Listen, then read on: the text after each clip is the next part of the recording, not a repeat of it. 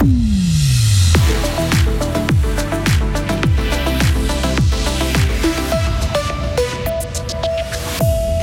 Trois jours de fête pour le couronnement de Charles III, mais la monarchie ne fait pas l'unanimité comme nous l'entendrons à Liverpool.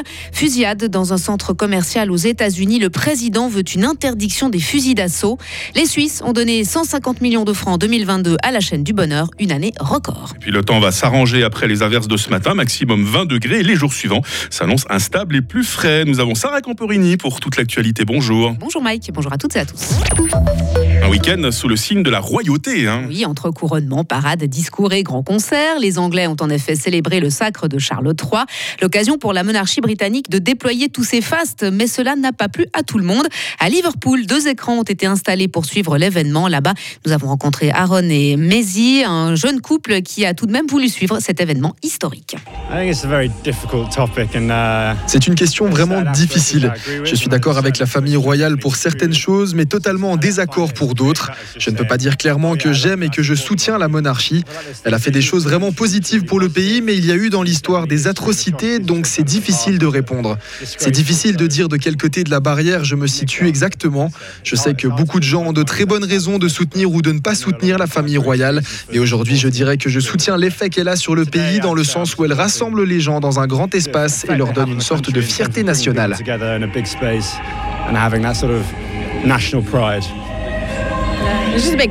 C'est une grande partie de notre culture, alors même si on n'est pas d'accord avec la monarchie, je crois qu'il est important de la soutenir un jour comme aujourd'hui.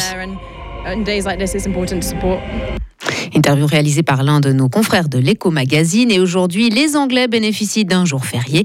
La famille royale les invite à en profiter pour mener des actions de bénévolat. Actu étrangère encore, le Congrès américain doit interdire les fusils d'assaut. Oui, le président Joe Biden exhorte l'instance à prendre cette mesure suite à une nouvelle fusillade survenue hier dans un centre commercial du Texas. Un homme a tué huit personnes, dont plusieurs enfants, avant d'être neutralisé. Son identité n'a pas été communiquée par les autorités. Ce nouveau drame s'inscrit dans une suite rapprochée de tuerie. L'appel du chef de la Maison-Blanche à faire interdire les fusils d'assaut a toutefois peu de chances d'aboutir.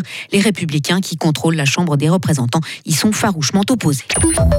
Une année 2022 hors du commun pour la chaîne du bonheur. Guerre en Ukraine, inondation au Pakistan ou famine en Afrique de l'Est, l'organisation humanitaire était sur tous les fronts et cela s'est fait ressentir dans les chiffres des dons. Les Suisses ont donné plus de 150 millions de francs pour les différentes causes.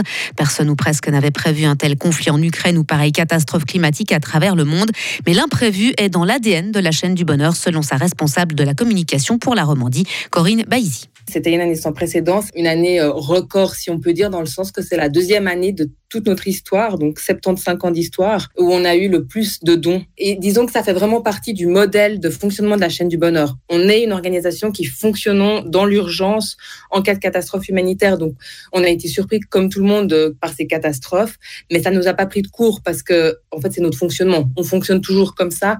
Donc, on est une organisation qui est très agile et qui peut, dans les heures qui suivent, ouvrir euh, un fonds lancer une collecte. Récemment, quand il y a eu le séisme euh, en Turquie et en Syrie, ça nous a pris, je pense, six heures pour prendre la décision d'ouvrir un fonds, de faire une collecte et de, de pouvoir mobiliser la population en Suisse. Les dons ont permis de soutenir 7 400 000 personnes à travers 43 pays dans le monde, dont la Suisse. Un peu de sport aussi. Hein. L'équipe de Suisse a remporté hier l'Euro Hockey Tour. Les Helvètes ont battu la République tchèque 3 à 2 dans le dernier match au programme de la préparation des mondiaux. Patrick Fischer et ses joueurs auront maintenant quelques jours pour peaufiner les détails avant le début de la compétition. Ils affronteront la Slovénie samedi prochain à Riga. Servette est désormais seul au deuxième rang de la Super League de football. Les Genevois se sont imposés 3 à 2 à Grasshopper et ont profité du nul de partout entre Lucerne et Lugano pour grimper au classement. Dans le dernier match au programme, Zurich est allé gagner 2 à 0 à Bâle. À noter que le club Rénan a fini le match avec trois cartons rouges. Et enfin en badminton, euh, Sarah Tavel-Fribourg devra patienter avant de pouvoir fêter euh, son premier titre national. Eh oui, le club a échoué en finale des playoffs de Ligue A contre Lausanne, battu samedi en terre vaudois 5 à 3. Les Fribourgeois n'ont pas fait mieux que 4 à 4 hier chez eux. L'an dernier, Tavel-Fribourg avait aussi perdu la finale. Bah, tous les sports décidément ce week-end, même le badminton. Hein. au grand complet. On sera au grand complet avec toute l'équipe dans quelques instants pour vous saluer, bien évidemment, puis pour vous poser la question du jour sur Radio Fribourg. Retrouvez toute l'info sur frappe et frappe.ch.